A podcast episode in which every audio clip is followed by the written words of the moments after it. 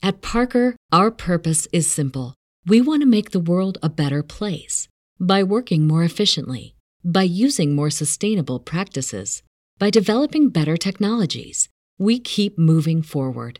With each new idea, innovation, and partnership, we're one step closer to fulfilling our purpose every single day. To find out more, visit parker.com/purpose. Parker, engineering your success. This episode is brought to you by Harrah's Resort SoCal. Nestled against a rolling hillside and just down the road from Palomar Mountain, guests at Harrah's Resort SoCal can expect gorgeous views, friendly staff, available night and day to encourage everyone to have a great time. When I was there recently, I had a chance to dine at California's first and the nation's largest Hell's Kitchen. And it's true, the beef Wellington and sticky toffee dessert are great. The restaurant is inspired by the hit TV show and features a menu approved by the Michelin star celebrity chef Gordon Ramsay himself. Hope to see you all at Harrah's Resort SoCal in 2024. Hi, my name is Sangeeta Kaur. Otherwise, some people may know me as Teresa Mai. I'm a singer, songwriter, producer, recently Grammy nominated singer. Um, I'm also a meditator and lover of yoga and spirituality. Welcome to The Vietnamese. I'm your host, Kenneth Nguyen. Being part of a culture of nearly 100 million Vietnamese people in the world today comes with a lot of pain, proud history, and privilege. Join me as I highlight and explore the Vietnamese experience from all over the world. Thank you. Um, first off, congratulations on the Grammy nomination. That's uh, amazing. Thank you so much. Thank you. Thank you. What does it mean to be Vietnamese to you? Hmm. I feel like that this question and this answer changes as the years go by. Um, and today, what it feels to be Vietnamese to me is, you know, and I've said this very recently, um, I feel like it's a blessing and an absolute miracle. Um, and it's a very touching question for me, and even more recently in my life.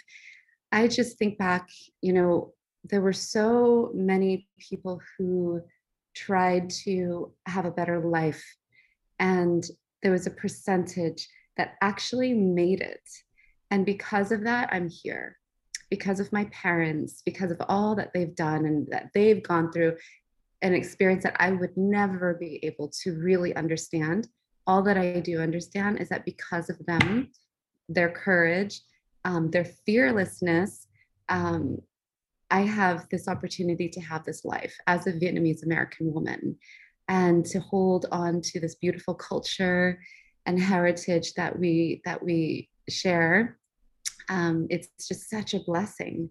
I, I, love our heritage. I love our people. I love um, the traditions that we that we have, and um, and they're so strong. you know, it's um, it's just a true blessing to be to be Vietnamese. Did you have this insight as you were growing up? Or? Yeah, it's definitely changing. And I'm sure my feelings and my connection to it is going to continue to change as I grow older. Um, but growing up, uh, no, I just lived it. I was just sort of in it. And, and, you know, I have a huge family and I just sort of, we were oblivious of how we even got here, why we even are here, what our uncles and aunts and everybody actually went through. I remember going to the airport and picking up a whole batch of other family members, and it was just, oh, more cousins, more uncles, more aunts. but it wasn't something that, you know, as a child, they spoke about with uh, my brother and I. So, no, it was just more, I'm just living my normal life. And as I got older, I think hearing a little bit um, more and more stories revealed to us, um, personal stories from my family, then I, it started to imprint in my mind more and more. And now I think as an adult, um, it just, it's like a total reveal, you know, and that's why I feel it's such a, a blessing to even be alive and to be here. You're one of the few um, artists that I know that grew up in Orange County, but left Orange County to become part of the mainstream, if you would even call it that. How do you think that that journey became so? I honestly feel like when we are born into this life, into this body, that there's a lot of things, and you know, not everyone may um, believe this or feel this way, but personally, for me, I just feel when we were born into this world, there was some there, many things that we chose. Actually, we chose certain paths for ourselves because there's certain things that we wanted to work out on a spiritual level, on a soul level. And so, even though at a young age, I didn't understand that, that was never a concept in my mind. It was something that became more and more real as life went by and as more experiences happened for me. But I come to realize that music, all of these things in my life, um, how I left, and everything was sort of perfection. It was like something that I felt in my heart that I had to do, something that felt right. And I think I was blessed enough to have the sense of this really strong intuition. And also, my parents gave me this really strong stubbornness as well. I inherited this stubbornness, and it, it served me well because um, I don't know, every time I made those moves, it was something that I felt really strongly about. And there was nothing that was going to stop me from doing it. And it, it, could have looked horrible when I was younger and I wasn't a good child or whatnot, but it was just something I knew in my heart that I that I wanted to do and that it was just sort of following this calling, I guess, you know. Does your family come from a, an art background? You know, um, no one really went into the field of art or music but there's definitely a lot of talent in the family. Um, you know, and I, and I think about that a lot. Like I have one cousin who um, I don't you you probably do know Asia, the production company. So he's been he's you know been singing with them for years. His name is Mai Thanh Son, and so he's probably the only um, blood related relative that is actually out there doing something in the arts. But my family in general like there are some people who are so talented whether that be in music or visual arts. Um, and i and i realized you know it it was that generational gap. It was this um, generation that sort of lost that opportunity just because you know we came from parents that were refugees and so sort of um, that wasn't an option. Like if you were talented in the arts or in creative, that wasn't an option as a career path, right? For for very plain out um, like practical reasons. And so I think a lot of my family members never pursued it because it wasn't the thing that was going to bring in the money to survive. It wasn't a survival kind of career. And that's why I think my path is just so different. Like I, I almost went down the route of you know becoming that doctor and and doing all of those things. I studied biology for quite some time and and minored in music but you know my heart and mind told me music is your path. This is your this is your mission in your life. Like there's a gift here and you have to use this for something greater. You know um so it was again just that voice in me that i was i was not knowing that was constantly speaking to me, but that I was hearing that I was listening to. How much support did you get from mom? And um, in the beginning, not that much, in the sense that they didn't really believe what I was doing. They kind of thought, "Oh, my daughter, she's just she loves to sing and it's a hobby, and we'll just let her do it." But she'll she'll you know become a doctor or a lawyer or something. So they were not not supportive. They just didn't it didn't fathom in their minds that this could actually be a thing. And it wasn't until um, you know I, I finally finished my bachelor's degree in music and my parents came to my recitals. And i think it was then that they realized oh my god she really does have a talent. Maybe this is what she really wants to do. And then you know i think they also saw the kind of joy that it brought to people and the feedback that they were getting from their friends and family. And it started to, I think, made them feel proud and really like locked into their minds like, okay, she can, she can really do this. And so they just really allowed that. It, was then it eventually became my parents went to every production, wow. every performance. I mean, you know, my dad lives in Houston now, and till this day, he almost hardly misses anything. Like he'll try to come to everything, you know. So now it's such a different. They could never imagine me doing anything else. They would never want that. They see how much joy it brings for me and for all those around us. So, so it's like, it's just it all worked out, and it always does if we just kind of persevere and if we're if we really live in our heart and listen to our intuition that's what the universe wants for us that's what god wants for us you know and all of these things that happen in life that make you kind of feel resistant it's part of that journey. Resistance is good. It teaches you something it teaches you to be stronger and be more clear of what what your path is you know? What a beautiful story. Um i remember actually coming to your house and meeting your mother and your no kidding. Oh yes uh, in the 90s in the oh 90s gosh. Yeah because joel uh, your brother went to high school with um, well went to my high school. I, I was a little bit ahead of him. And i remember um, you know going over there for lunch uh, with a bunch of our friends and meeting your mom and i don't think you were around at the time. But when i think back on that um, that was like probably 30 years ago, um, close to 30, 28, 29 years ago. I, I see how far you have traveled in your journey because, uh, you know, Orange County is not, you know, um, typically a place where, you know, mainstream music artist types come from. Uh, it's yeah. it's a very community uh, heavy with our our Vietnamese culture. So I remember very clearly and I want to commend how far you've come because I I know I, I just know where you come from and it's it's a beautiful yeah. thing to hear.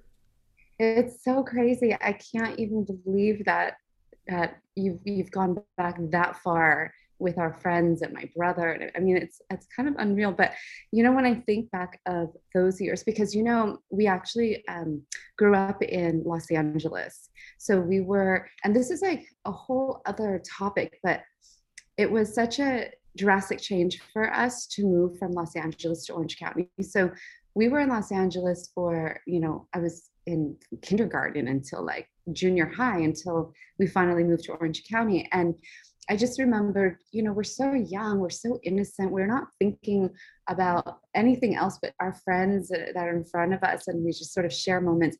And, you know, growing up in Los Angeles, I remember we both, my brother and I, had friends that were all ethnicities. And this was like a very normal thing. And then I, I remember moving to Orange County. And it was, you know, you'll you'll recall it was during the years that it wasn't so bright and fluffy and sweet and beautiful at the, in those in the 90s. And so I kind of had this crazy shock moving to Orange County at the time because um, I just remembered it was a little bit more um, separated, like as far as ethnicity, you know. And I remember coming to Orange County and like all the Asians and Vietnamese were kind of like, okay, you're our friend, you belong to us. And it was like the weirdest, almost like a culture shock for yeah. me. And it was something that one, I think I was kind of having to adapt to. And secondly, it never felt comfortable to me. I just felt like it's so weird. Why is it that if you're Asian, you can only hang out with Asians? If you're Hispanic, you can only hang out with Hispanic, unless otherwise people kind of say things or it was just the oddest time. And it was really hard, actually. I think it stirred up a lot of um, anxiety and fear for me as a, as a um, young teen. Um, and it was i mean you remember those days it was a very violent time yeah i was community. just going to say that uh, the the people that we hung out yeah. with the the the people that you dated, uh, the crew that was around that time, I remember were you know it, we it was not a safe place. I remember um, some not of the, the, the guys that we hung out with. It was uh, it was a it was a really challenging time for for those teenagers. Yes, absolutely. And you know, it's um and this is why I think earlier I was saying I feel like I have lived so many different lifetimes within this lifetime because when I think back of my teenage years, my junior high years, I'm like, did all of that really happen? Was is that even possible? Because after a decade, everyone switched and their mentality shifted yeah. as if during those days it never existed anymore and you know truth be told like we witnessed so much violence. It was like the worst like vietnamese gang violence at the time. Let's just put it out there because we yeah. you know, everyone around our age we kind of remember that. And it just felt so unsafe. And i just remembered there was just so much like darkness and aggression and such. And again my intuition my soul was telling me you have to see this and you have to experience this because you also need to learn and realize that this is not your life. This is not your life. This is nobody's life. Like nobody should be experiencing that at such a young age. I mean, there were so many, again, like murders and things. It's like it boggles my mind to go back that far in my life. Like, what in the world were we thinking? And anyway, so I really felt um, constantly pulled out of it. You know, really like and and the thing that pulled me out of it was usually friends who were into music and all sorts of kind of music like i went down this path of like loving electronic music and dance music and like you know all this stuff and so i started being pulled and followed toward this direction where there was no more violence there was no more like weird crazy stuff um, and then i got pulled into like um, indie rock and like all yeah. this stuff. And it just, it was always music that saved me, that became my refuge, you know, and that's all I cared about. And that's the thing that brought me joy. Like, I just loved music so much.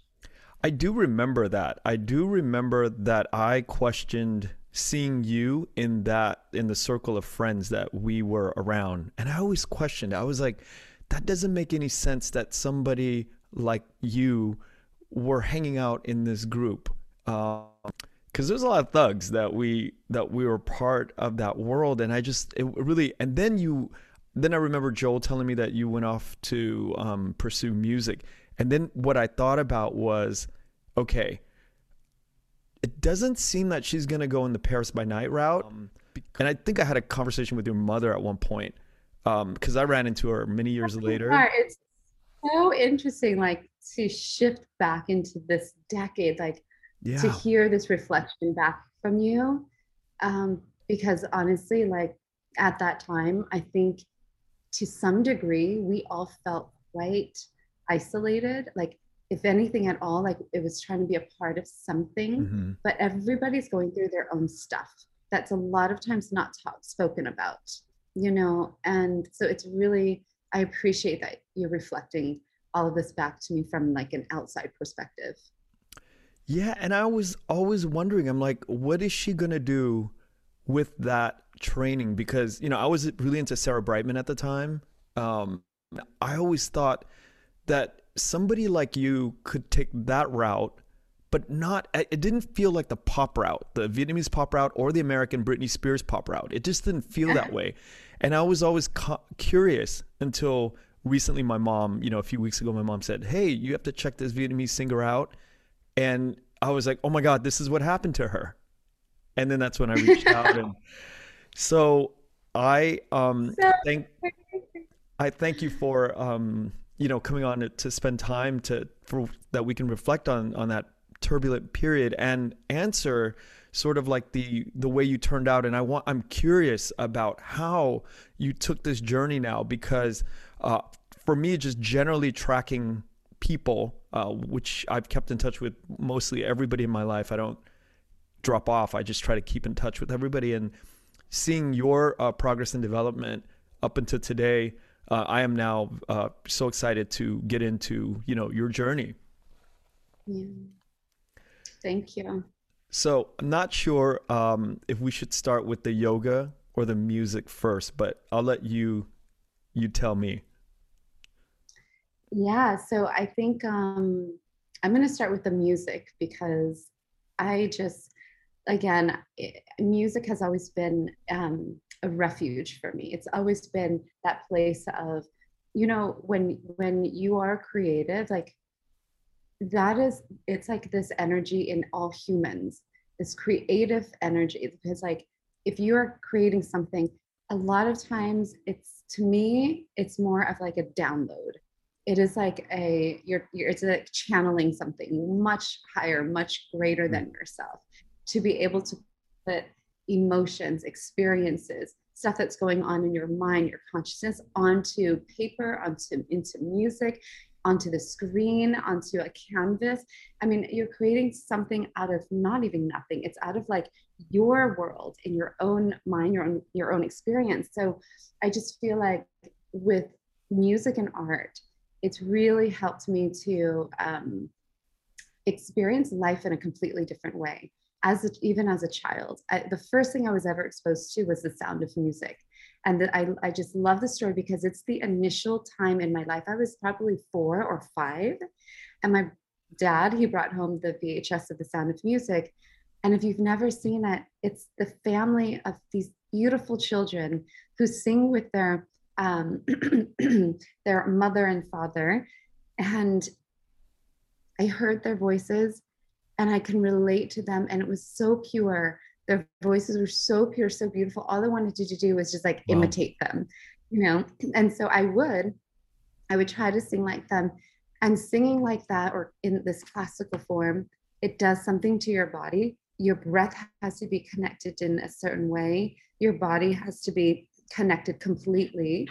And I found that through the years, why I actually loved singing so much, it made me feel good. It like, it like one, probably on a scientific level, it releases a lot of good chemicals in your brain, for one, right? Lots of dopamine, all of that. But on a spiritual level, it was like connecting to the divine. It was connecting to a higher source every time I would sing or hear beautiful music. It would just bring my mind and consciousness to another place.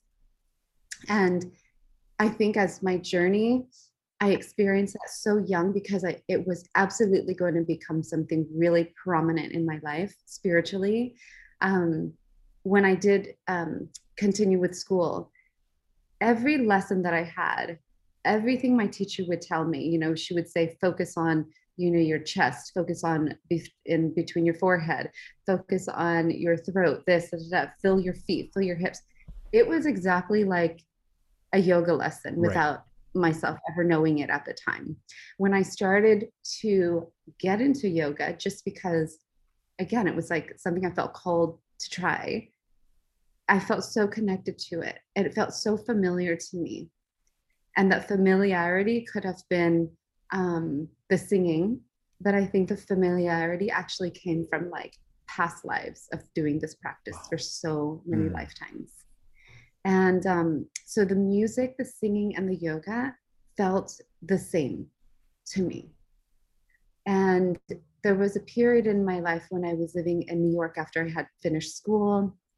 I was living in Italy for a while and I decided to come back to the United States and, and go to New York and pursue my opera career um, that was when it all happened though. That's when i met my yoga teachers my buddhist teachers and um, i started to sing mantra music discovering what mantra music is. And every time i would sing and chant it would release and open my throat. I felt so relaxed. My body was completely like in it vibrating with the sound of the mantra.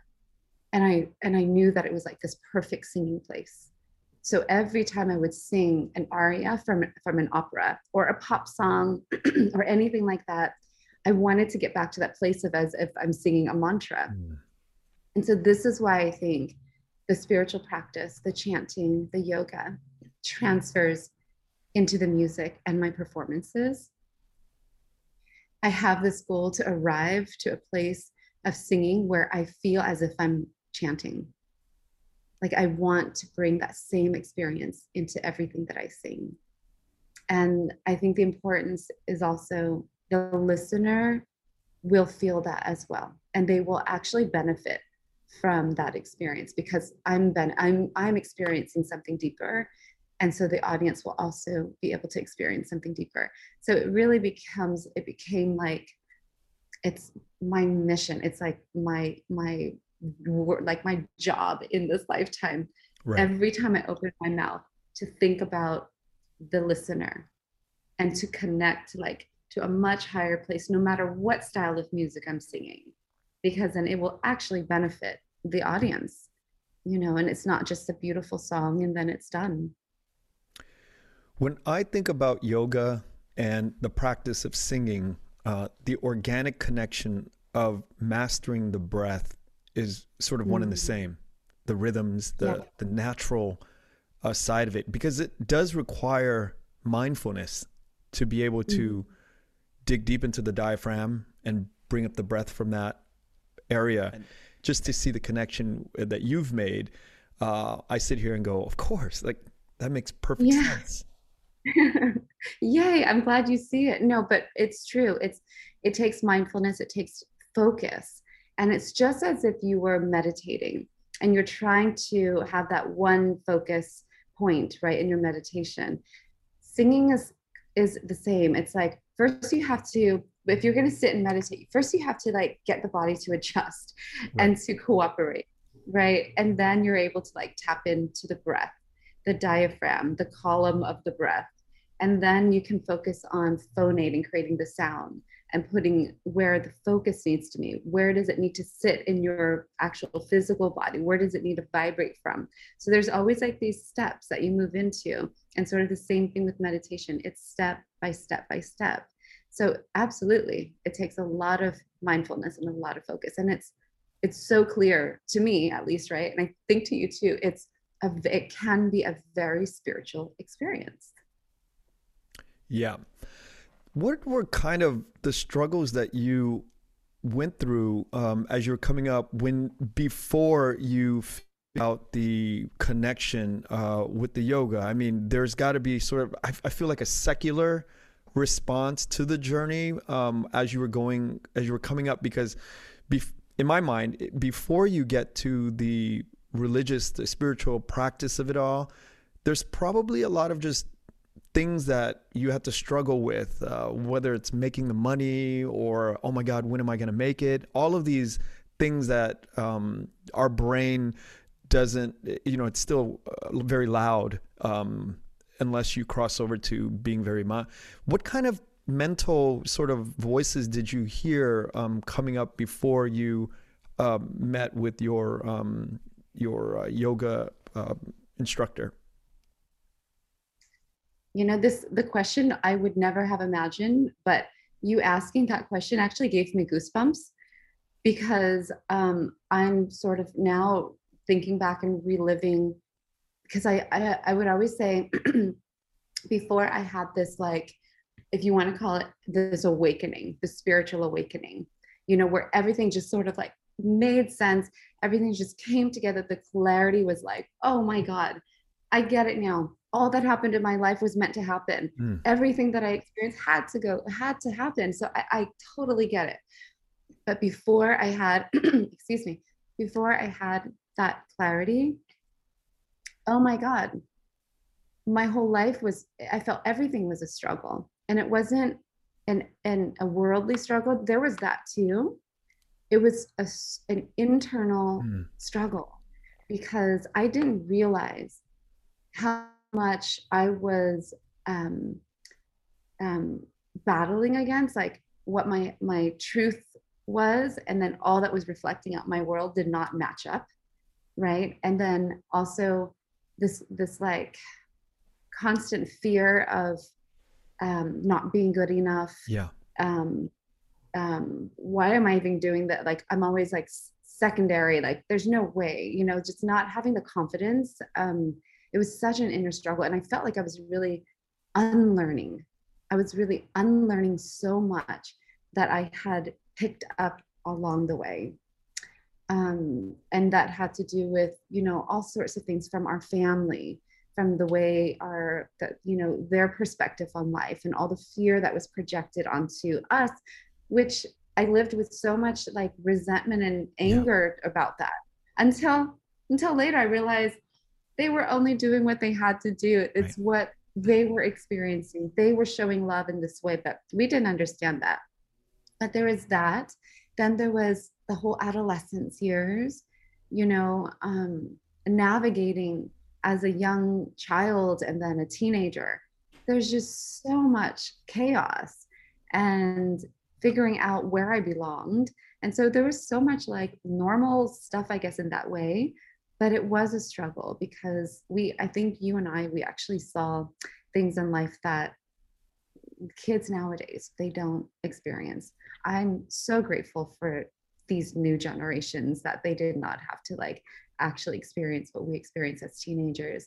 Um, but I think one of my biggest things too, and I, I probably grew, was born with this aspect to work on, was just insecurity of never feeling like I was ever going to make it, whatever that even meant, you know, and um, so that some that was something that I had to work on for so long. And then when I finally had that moment of revelation, it was like, none of this is about me. Yeah. It's not for me. You know, I, I this, these are thoughts and stuff I had to shed along the way. And all the experience helped me to shed that. But it came to a point where I realized, oh my God, it's never been about me. I'm here to serve. We are all here to serve. And if we all can kind of like tap into that nature and that mindset, there's no ego, there's no fear, there's no jealousy, there's no insecurity. It's just I'm doing the best I can and I'm I'm I'm doing a lot, but this is where my heart is and I'm here to serve. Like life is so precious, life is so unpredictable. And you know, at this point in my life, everything that I do, I want it to be toward humanity, for my family, for my community um, for all of our like joy and awakening. You know, this may be so like esoteric and spiritual, but it's it's just gotten to that place for me, and you know that brings me so much peace and so much joy. So. It's never too esoteric or too spiritual. I uh, appreciate it very much. Um, I thank you for opening up that and being uh, fearless about that description because um, it inspires um, me and it inspires, I'm sure, other people that up to the point where you kind of have a conversion, I would call it. Uh, and it could be a slow conversion, it could be an instant conversion. But up until that point, there's a lot of fear that we live with, with the programming that our the previous generation has given us and left us with. And it is our job almost to kind of figure that and reconfigure that uh, to mm-hmm. get into a new place of consciousness. So without you sharing that, that would not um, that would not be fine if you didn't share it. You know, this is, I think, part of of of your uh, journey in in giving and being generous in that uh, that response. So thank you. Um, that's a, a very um, important thing. Now, when you met your yoga instructor, had you been doing yoga before? Yeah, so um, in my first year of college, I think so, you know, long time ago, I just I just wanted to try it. And so I went to a class and I swear to you, I wanted to throw up after like the first class. So yeah. like and this and you know I I'll, we can go down this this story later about you know I started teaching myself for many years but and I would tell my students the same thing. It's okay if you get sick after the first or second class your body goes through so much detoxing on a physical level and on a emotional level and so my first class i was so sick and i was obviously purging so much of this stuff so much of my childhood so much of my all of that that i had carried. And it was just beginning to release and purge. I didn't know it at the time. I just felt sick right? Mm, yeah. but um so i would take courses and after that i was like okay, let me try it again and then i would just take courses here and there at, at local gyms at the time we didn't have a lot of yoga studios around right. there were maybe right it was very West very side. rare to find it yeah so i would just take some classes at the local gym and then it wasn't until um, maybe 90 no i'm sorry like 2003 I had um, enrolled in an intensive opera program. And every day just so happened that we would start with yoga. And it was taught by this beautiful, beautiful mezzo soprano. Her name's Priti Gandhi. So she was an opera singer, Indian woman, but practiced and taught yoga. So this is where I, I keep reminding myself all of these things happen for a reason. They just sort of fall into place wow. when you're open and when you're willing. And so she came and taught yoga every single morning before we went through days and days and days and days and hours and hours of practicing singing. I felt sick all over again, over and over and over. But then there was something that would happen to me. I I felt this like brightness in my eyes. I just felt like I could breathe better. It just there's something that kept me wanting to go back and it was this experience where merging music and yoga first ever came into my life.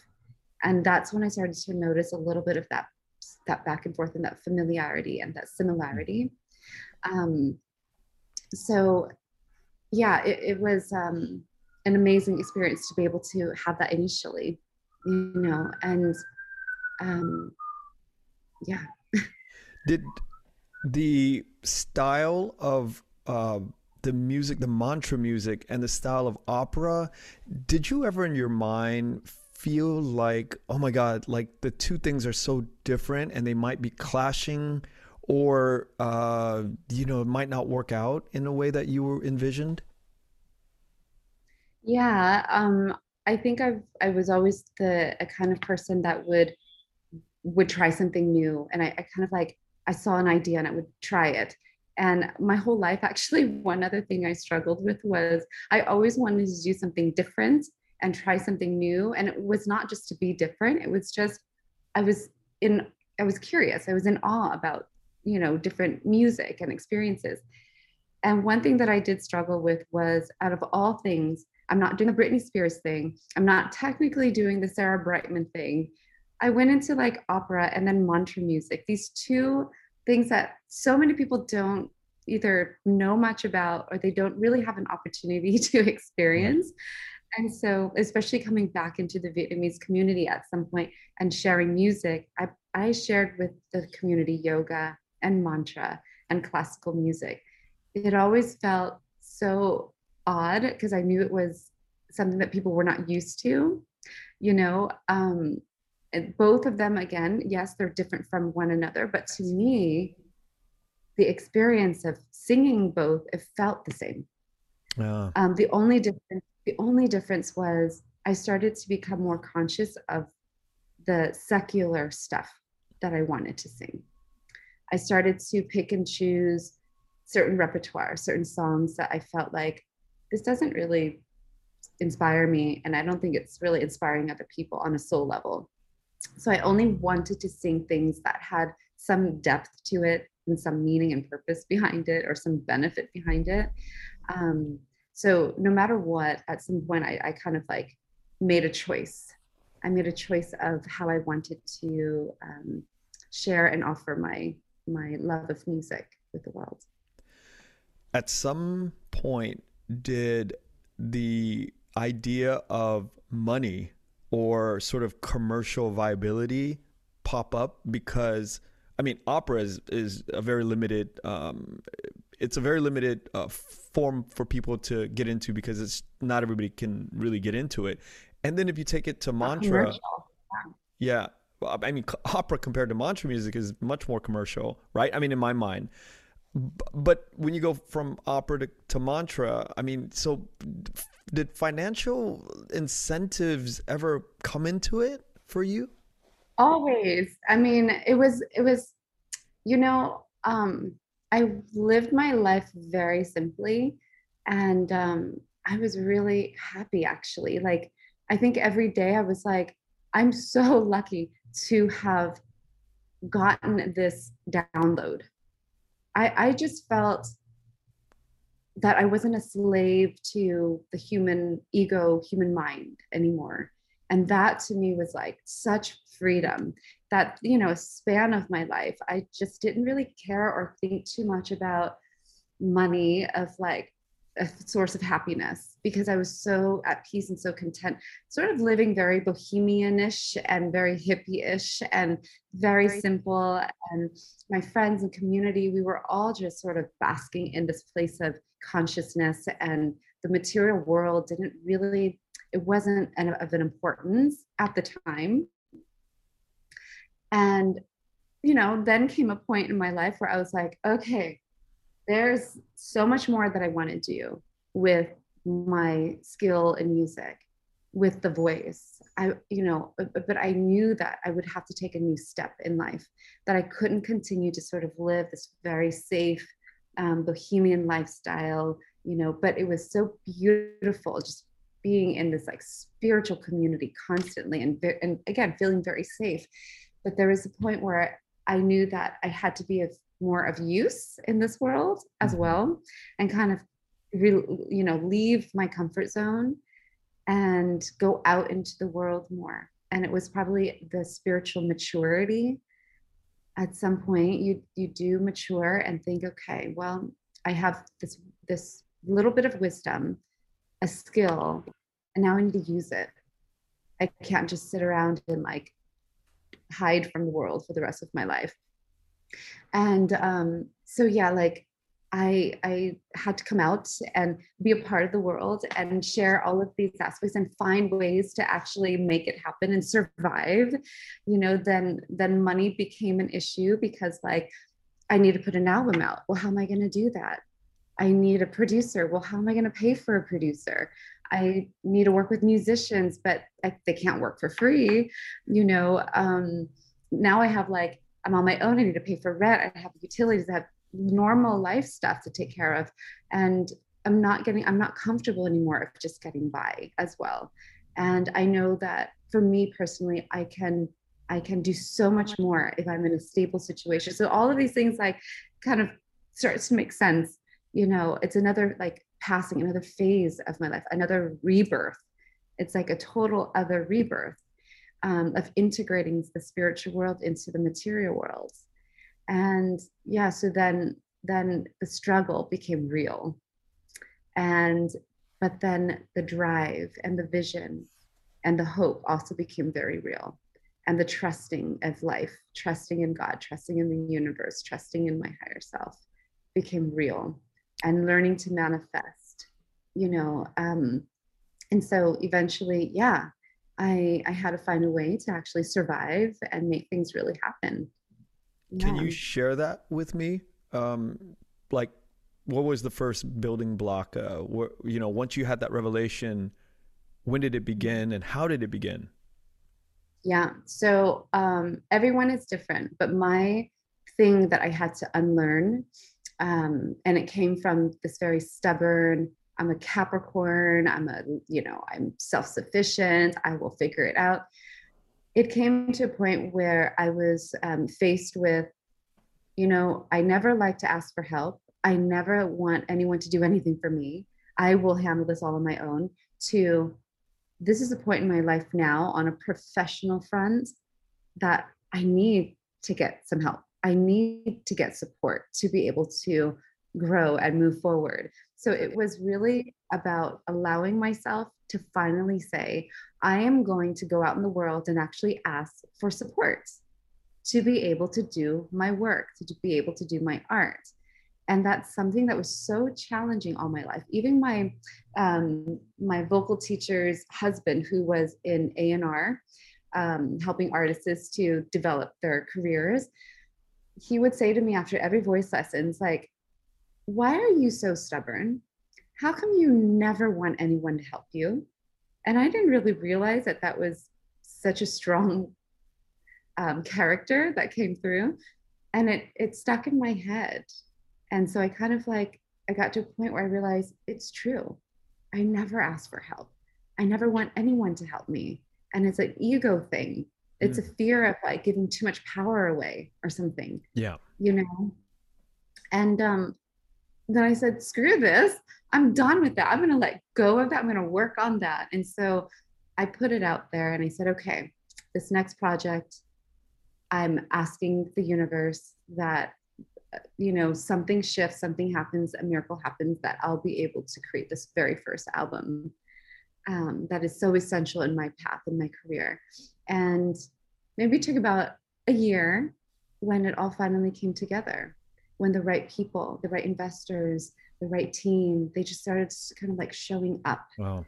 You know, and things kind of fell into place. But I believe that if you're not clear with what you want and you're not you don't speak it out loud and you don't like nitpick on the details you you don't get all of those things like it becomes sort of like wishy-washy but we have to be so clear in what we want it's really about setting intentions setting intentions yep. and this is how we can manifest and it first starts with the intention and then the clarity of what that all looks like for you do you know much about yeah. ayahuasca by any chance I do know much about ayahuasca. Um, You're like, I do know but, much about it. No, but honestly, I've actually so you know my community of friends that I've I've known for for a couple decades now. We've all gone through these like paths and experiences, but I have to say, I've never done it. I've never. We say you will be called to experience it when when you're called it's not something that you just say okay i want to do it but the the medicine itself calls you and you you'll feel so like pulled and and eager and want to experience it and i just haven't ever yeah had that and i i can tell you why later but yeah i just but no. it's like but i know language, that it's your language is your language is all uh, sounds like it comes from that community um, the way you just described the does. last. Say again. And, and I think it probably does because this the community is a conscious community. You know, most people have done some large amount of uh, meditation and yes. yoga and, and inner work themselves. And then there comes a point where something like ayahuasca launches you a little deeper, a little further. You know, when there's a block that you just can't seem to surpass, ayahuasca or, you know, even mushrooms can help you to sort of like, boom, just kind of break through walls, you know, um, and it can really show and give you a lot of um, clarity. And yeah, yeah so I, I never did ayahuasca. The way you describe I, uh, the yoga is very similar to purging and very similar yeah. to the awakening and um, healing.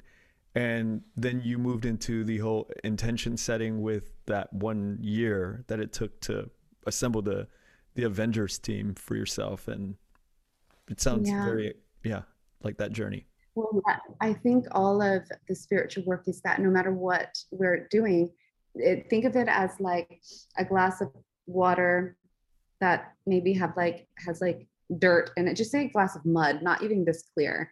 And if you keep pouring pouring pouring pouring it starts to stir mm. up all the stuff that's in there. So this is our purging moment. And there's so many ways that you right. can experience that. And it could be through yoga it could be through meditation it could be through plant medicine. You know it could be just i don't know one day like something happens. But eventually like we get all the gross stuff at the bottom it floats to the top and then the water becomes clear so the purging can happen in so many different ways and styles and forms and techniques and, and paths. Um, for some people, plant medicine that really worked for them. And, um, you know, I, the reason why I was laughing about all of that was because when I was younger, and I don't even know if you knew this side of me, I sort of left in high school the whole Vietnamese, that whole craziness and I started experimenting with LSD. I did not know. And ecstasy. Yeah. And nobody, most people don't, which is, I think it's kind of cute. It's kind of funny.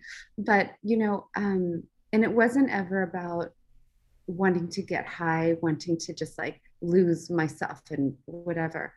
It actually was at some point became like I, I would have a notebook and a pen with me every time because I just wanted to like, like transcribe these downloads that I was getting. And um, one of my very last times of experiencing LSD, I had this moment of connecting to what we always talk about, like of oneness, mm. connecting to God. Like there was no separation between me and everything and all my thoughts and emotions and feelings and physical anything. So, like, that was the very last time I ever took anything. And I just felt like I didn't need to anymore. Right. I got this like glimpse, a glimpse of what we're trying to experience in meditation and in plant medicine and things. And so for me, I just never felt called to do anything ever again. Like that information is will, will ever forever be with right. me, you know. Um, so I, it's yeah. I mean, it's all really beautiful and powerful when used with intention and purpose. Highly technical side to the spirituality if you think about it. You have to be led yeah. into it and explained uh, the technique. Yes. And you have to be um, led into it by the right people, you know, and have the right guidance and have the right teachers. I think this is a really important part of it. Um, there's a lot of diluted information out there. Um, spirituality consciousness has become so mainstream and then we know what happens when it becomes mainstream. Like it's just becomes kind of strange like good things bad things a mix of everything. Um, so we do have to really um, check and pick and choose and make sure that you know it, it we qualify everything you know and see what works for, for us can we talk about your name change Yes. so my husband jokes with me all the time and he's like, How come you have so many names? Right. I'm like, I don't know. I was born Mai Sun Lon. So my Vietnamese name is Mai Sun Lon, last name Mai. And then um, growing up, I hated how people pronounce my name Lon because it's spelled L O A N. Mm-hmm. So everyone would say Lone. Mm-hmm. And so I was like, no. Then I took my Catholic name, my baptismal name, which is Teresa, which I lived with for so many, so many years. And then um, I became a Kundalini yoga teacher uh, in 2011. And um, you have a choice to take a spiritual name or not. And if you do want one, there's someone who, you know, sits and meditates, look at your astrology and you know, just kind of tunes into you and then boom, like gives you this name. So the name that she gave to me is Sangeeta Kaur. And in Kundalini Yoga, it it's um, it's some of it is pulled from the tradition of Sikhism. And so in Sikhism, all the men, their last name is Singh, and all the women, their last name is Kaur. And so if you're given a name as a woman, it's going to be Kaur no matter what. Oh, wow. And so Sangeeta, I lived with that. I meditated with it for about a year before I actually used it because it was so odd to like adopt this new name and you really had to identify yourself with it first. And I didn't quite yet. I wasn't ready to let go of Teresa, my, you know. And the meaning of Sangeeta Kaur is um, music of princess and harmony, in which then serves God. And our names are so important like anything that they call you the meaning of your name it's like it vibrates and it penetrates into your aura right. and your entire field. And so you know what eventually about a year later i was like i think i'm ready.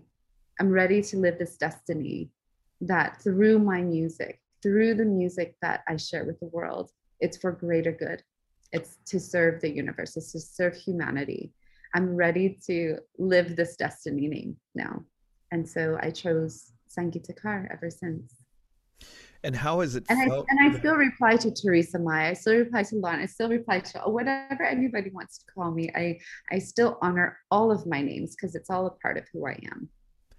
And and how have you felt um, since the change? Uh, I guess my my question is: Do you feel more in line with the calling, or has it been a struggle to sort of you know balance the the the plane if you will? You know like the wings are or is it just a straight shot and it's smooth?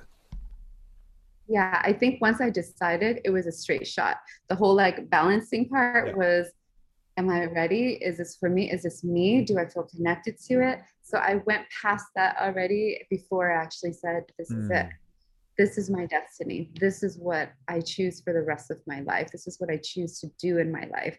I want to live by this name, which helps to elevate that choice. That's sort of like, you know, um, monks or you know priests in different religions when they convert over to the vow of um, that mm-hmm. lifelong vow of becoming that or going on that road they have a name change and that i think that really releases them from the previous uh, way of existing yeah. to be to have the new mindset exactly you said it just right it's um it's an it's an old part of you that you're releasing um when I think of Teresa Mai, oh gosh, I, I think of decades and years of so many different experiences in life that they are they will always be a part of me. I will always be grateful for every bit of it. At the same time, I'm like, that's no longer who I am. You know, um, I've I've grown so much from all of that and the responsibility now that i want to take is completely different and the vibration is completely different and so it just it felt so right you know I have a bias towards new religion and old religions. I really uh, enjoy ancient uh, ideas of the formation of the universe or the formation of men, or women, and humanity. Uh, and I feel like the new stuff, sort of, you know, Christian, Judeo Christian, Catholicism, uh, are all, I guess they're just, the, the, the, these tools, if you will, are blemished because of uh, wars and colonialism and all that. And the ancient text of, you know, Hinduism, Buddhism uh, speak a little bit more clear to me because they just seem to be tested, time tested, and throughout the centuries, they just seem to universally make sense now. Um, is that something that your world, mom, dad, culture, because it sounds like you were raised Catholic, is that something that comes mm-hmm. up internally as a struggle for you? Um, maybe a long time ago mm. it did because you know my mom's side of the family they're totally super super super devout Catholics, um, and it's there's always that idea of oh god if you go against the church you're going to go to hell blah blah blah like you know all, all of that you, it's kind of like goes down the line with that and so that sat in my subconscious and my conscience like for a long time. Um and i kind of had to hide like yeah. my new discoveries you know? I i even want to share one story. I remember when i was living in new york and you know this is when it all sort of happened for me when it was like a big thing that shifted. And i had set this really small altar in my room with a, a small canvas of the green tara and just an incense and a candle and my poor mom i love you mom if you're watching this she came to visit me and she saw this little altar in my room she never said a word once she left, maybe a day or two later, Joe calls me, my brother calls me, and he's like, What's going on? I'm like, What do you mean? Mom says you're like in some sort of cult or something. so typical. I don't even think Joe remembers this, but it will always be in my memory because I'm like, oh my gosh, this is actually bringing me so much peace. But I understand that not everyone can understand that. So the only struggle that I can say I had was like letting my family know look, I may be practicing something different from you. I know how deeply your heart is for God, mm. your God, and the way that you see God. But I honestly, I don't feel our passion and our fire in our heart is any different. And I had this conversation with my bawai, my grandmom, who is the head of my mother's side of the family, who is super Catholic, she's an absolute saint in her own right. She would have been the one to, because every time I'd see her, she would say, Do you have a boyfriend? Is he Catholic? Um, are you going to church every Sunday? But when I had this spiritual conversation with Mawai, I remember very clearly, she turns to me and says, I had no idea, Gan, you are closer to God than anybody in the family that I know. And even if you don't do it the same way as we do, I'm I'm wow. so surprised. And that was huge for me because she understood you know like we found that that union in love with spirituality and with god in our own way. And that like common understanding. And so beautiful. Progressive. Um, yeah so progressive for my little old mamai um so that was a really turning key turnkey moment for me. Um and from beyond that really it's it was so it was so clear to me that there was just no other direction. And the whole thing going back with like religion and dogma and all of this stuff in every religion that we know of it's there's always something messy something sticky.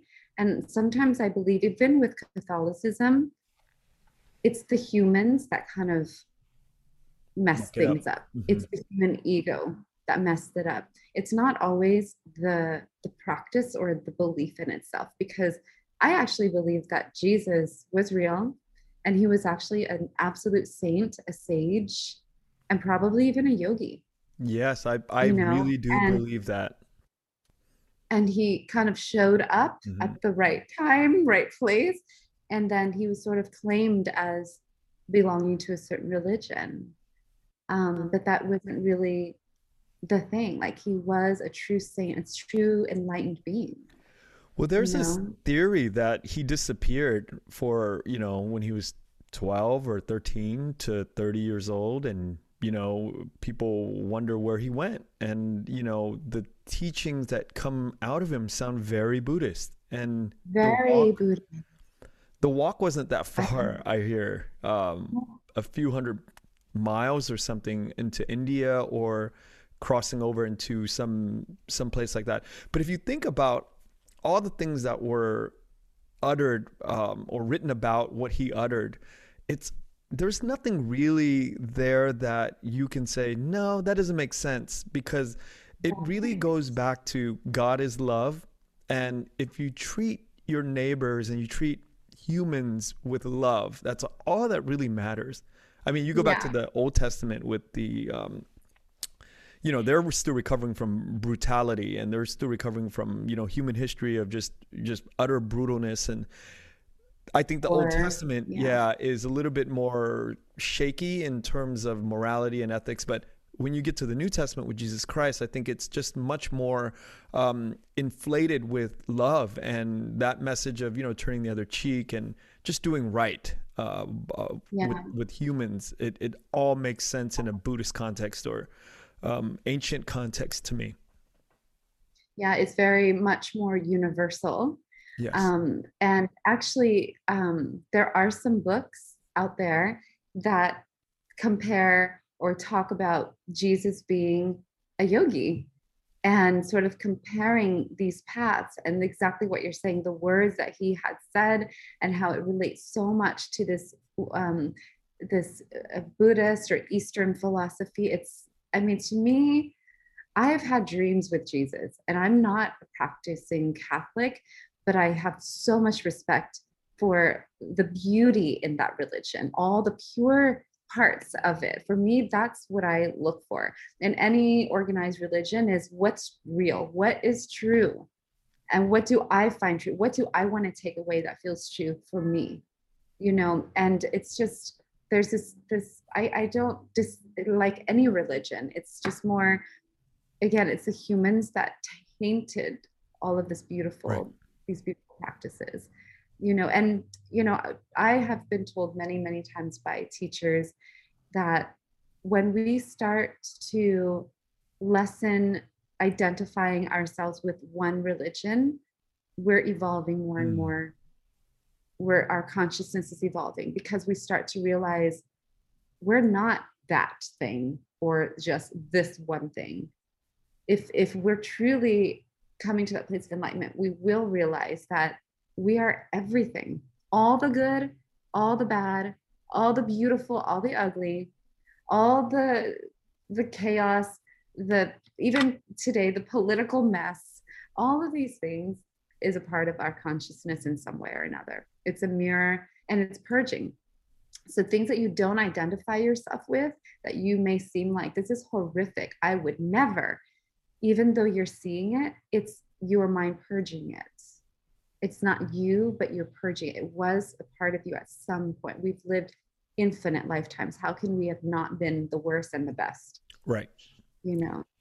And I feel like that is the whole point of the first question is what does it mean to be Vietnamese? Because that is an infinite answer. And we are both Vietnamese, but we are also everything because that answer throughout the podcast so far has been everything. So in that question, I, I kind of want to hear, I kind of want to prove, I kind of want to keep it open, I kind of want to disprove. I kind of want to just show and hear and listen and learn how similar, but yet how different, and how we are just all sharing a journey of humanity. And the more we get to hear that, I think the more we can take um, solace in understanding that uh, we are part of this human journey by being part of the subgroup of being Vietnamese. And it's not yeah. that we can't take nationalism uh, so seriously that we're going to war with other people. And that's the exact opposite, I think, of what what I'd like to see in the world. Yeah, I mean, we have to remind ourselves that we are all different. We have all experienced completely different histories. We're all carrying so much of our history of our ancestors right. and all there's not one culture that i can't say is not carrying their ancestors stuff it, it doesn't leave us i mean one thing i do understand being vietnamese like okay i could have been born a caucasian i could have been born a latina i could have been born african american woman but i was born a vietnamese woman so what why is mm. it so karma like if we talk about karma karmically that's such a obvious like it's not something that's just internal it's on the outside like i am a vietnamese woman. And so also like i felt what there must be a reason for that too.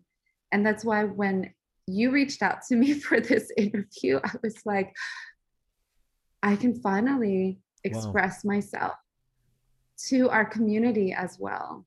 You know the experience this journey that I've so blessedly been able to experience and still coming out like proud to be where I'm at and who I am and wanting to even you know continue to serve our community and to and to really know like there's a reason for all of that and we and we need to come together.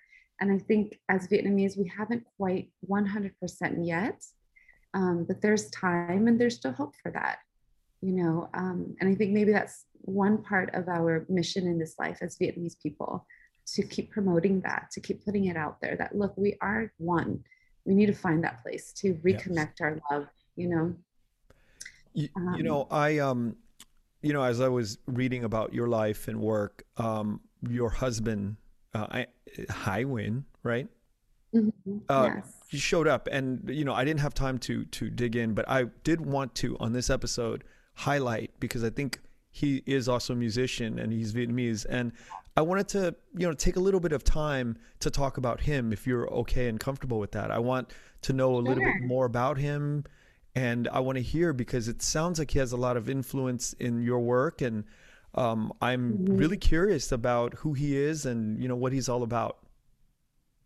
Yeah, he's um okay, it's kind of funny because I remember growing up and I'm like, I've had one Vietnamese boyfriend. I will never date Vietnamese again. I just thought in my head, like, I would never date Vietnamese. and I never did. And it, it wasn't because I wasn't interested. I just felt there was like no connection anymore. I became so like far right. stretched out that I just, there was no connection. So in my mind, I never thought I would end up with a Vietnamese person. And then when he came along, I remember people saying, "Oh, I think he has a crush on you." Da, da, da. I'm like, "No, no, no, no, no." In my head, I'm like, "No, he's Vietnamese. I don't think it's going to work out." but why it worked out was this: he's a Vietnamese man who was born and raised in Vietnam, left Vietnam for school in '73. He's much older than me. He's kind of like a big kid too. He left Vietnam in '73 for school so he actually missed the whole situation, Fall of Saigon in 75. He was here in the US, um, only hearing about potentially his family had left, but didn't know where they were. Um, he was here with his eldest, one of his older brothers. So the two of them, you know, left before 75.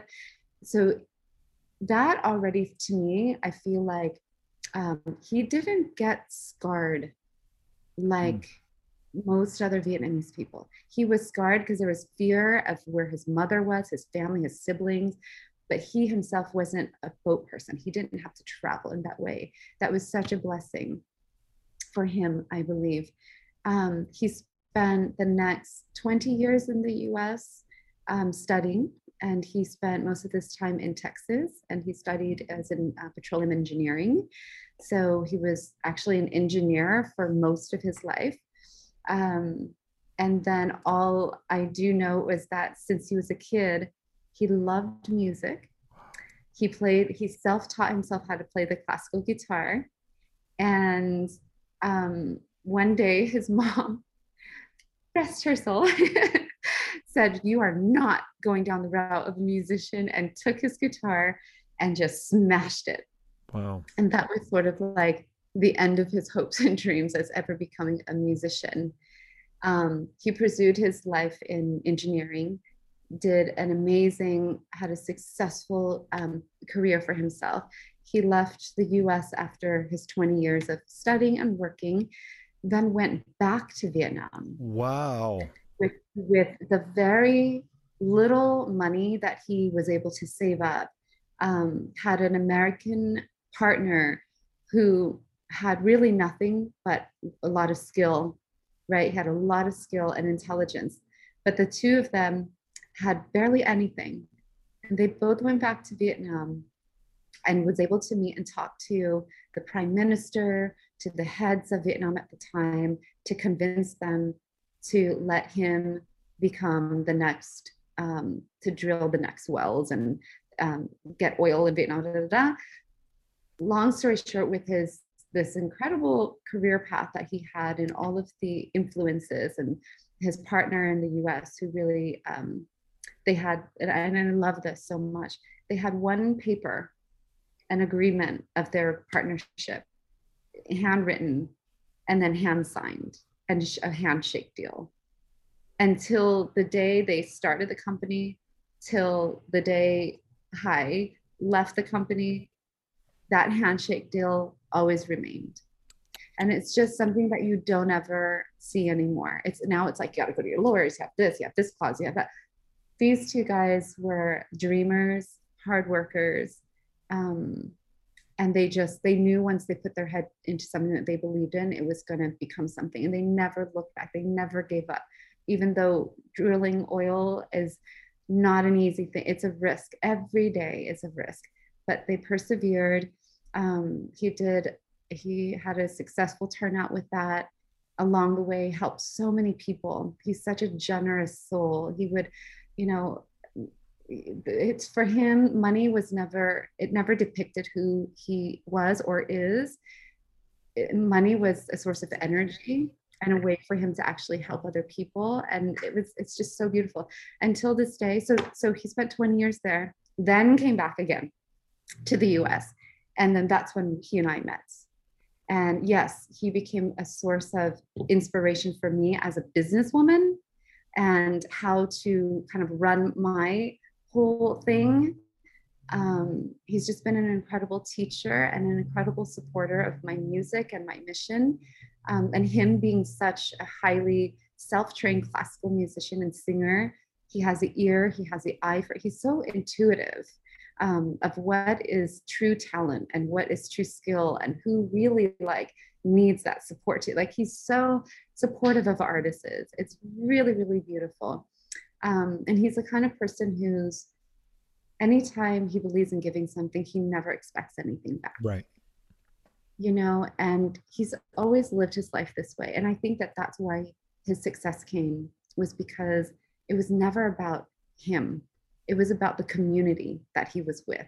And it was a communal effort to make success happen you know, till this day, he'll get emails from some of his um, former employees saying, Thank you so much. Everything that I learned from the company, and now I'm doing this. And I'm here because, you know, so it's it's really beautiful. And I feel like even for me, we've been together for seven years and I'm still learning more and more about how his mind works um, and how he how he works with people and in community. He says, I'm retired. I'm so done. I don't want to work. I just want to play music all day. so, you know, only when it's necessary, oh, I will get my business lesson 101 with him, like anytime. And, you know, he's helped me to become even more fearless. He's had to deal with the top and top and heads of heads of this and this. And so for him meeting anyone, it's no big deal for him. So he looks at me like, what's the big deal if you want to go meet Oprah? It's just Oprah. She's incredible, but you just have to like call and make it happen. You know, for him, like things like that, it's not, there's never an excuse to not make it happen. He's fearless and, and, but he's heartful, you know, um, he's just a wonderful human being. And this is why it worked out.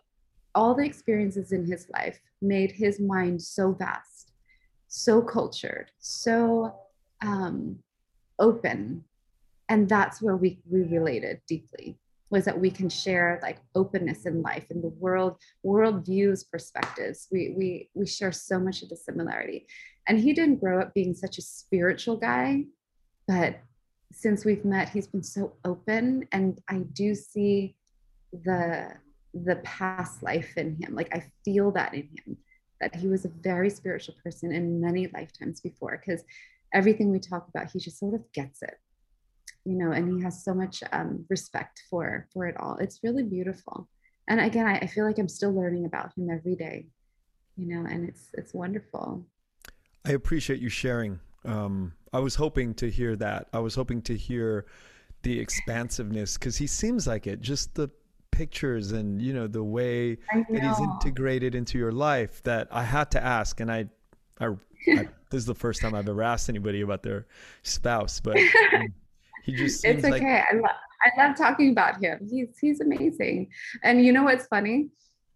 It's not funny. It is funny. It's not. So he really if he ever did pursue a music career he would have been a superstar hmm. because his charisma and his fearlessness on stage it is so he's such a natural and he draws like he'll just walk on stage and open his mouth for one note and it just sort of like sucks the attention like there's something in his voice and his presence that's so strong. If he ever would have pursued a music career he would have i'm so certain he would have gone really far with it. So i think in a way too he lives through me vicariously now too and he sees where I'm going in my career. And it makes him so happy and excited. Every time I achieve something, he wants to celebrate so hugely because I feel like he's celebrating for an achievement that we've done together. Wow. Everything that I accomplish, he's accomplishing with me. You know, so it's a celebration for the both of us. It's it's it's really beyond words of special. I read that yeah. you both are um, putting together a project, uh, a symphony um, of a brick and mortar location in Seal Beach. Yes, yes. Um, oh my God, there's so much going on. This will be like a whole nother conversation. So yes, um, we have a friend, Chad um, Berlinguieri, who I knew since a long time ago, and we were both singers. Chad is such a hard worker, and he started Seal Beach Symphony. Well, he started the idea of it and because we saw his work ethics and his vision, and he's such a go getter for Hai, he just, he sees the talent. He see, he wants to see people who like can really pull it off who have the stamina, who have the will, who have the strength um, and the vision. And for him, if he sees that and he believes in something, you know, he's like, we have to help. So um, before COVID pandemic shut everyone down, we had become their first major donors to get Seal Beach Symphony up and going. And then two years of doing nothing. But this is the first year we're finally back, and they're we're doing a concert actually this Saturday on the 12th for Valentine's. Um, so now Seal Beach Symphony can live on and have a life and you know do amazing things. So we're really excited for them. It's amazing. So amazing. Yeah. Have you been to Vietnam? I have two times. Um, the first time was in the late 90s. And I went back to visit my half brother um, that I never met before. That was the first time we spent a week, and that was it. And I don't remember much except jumping on his moped, and he would take me somewhere new so we can oh. sit and just talk and get to know each other.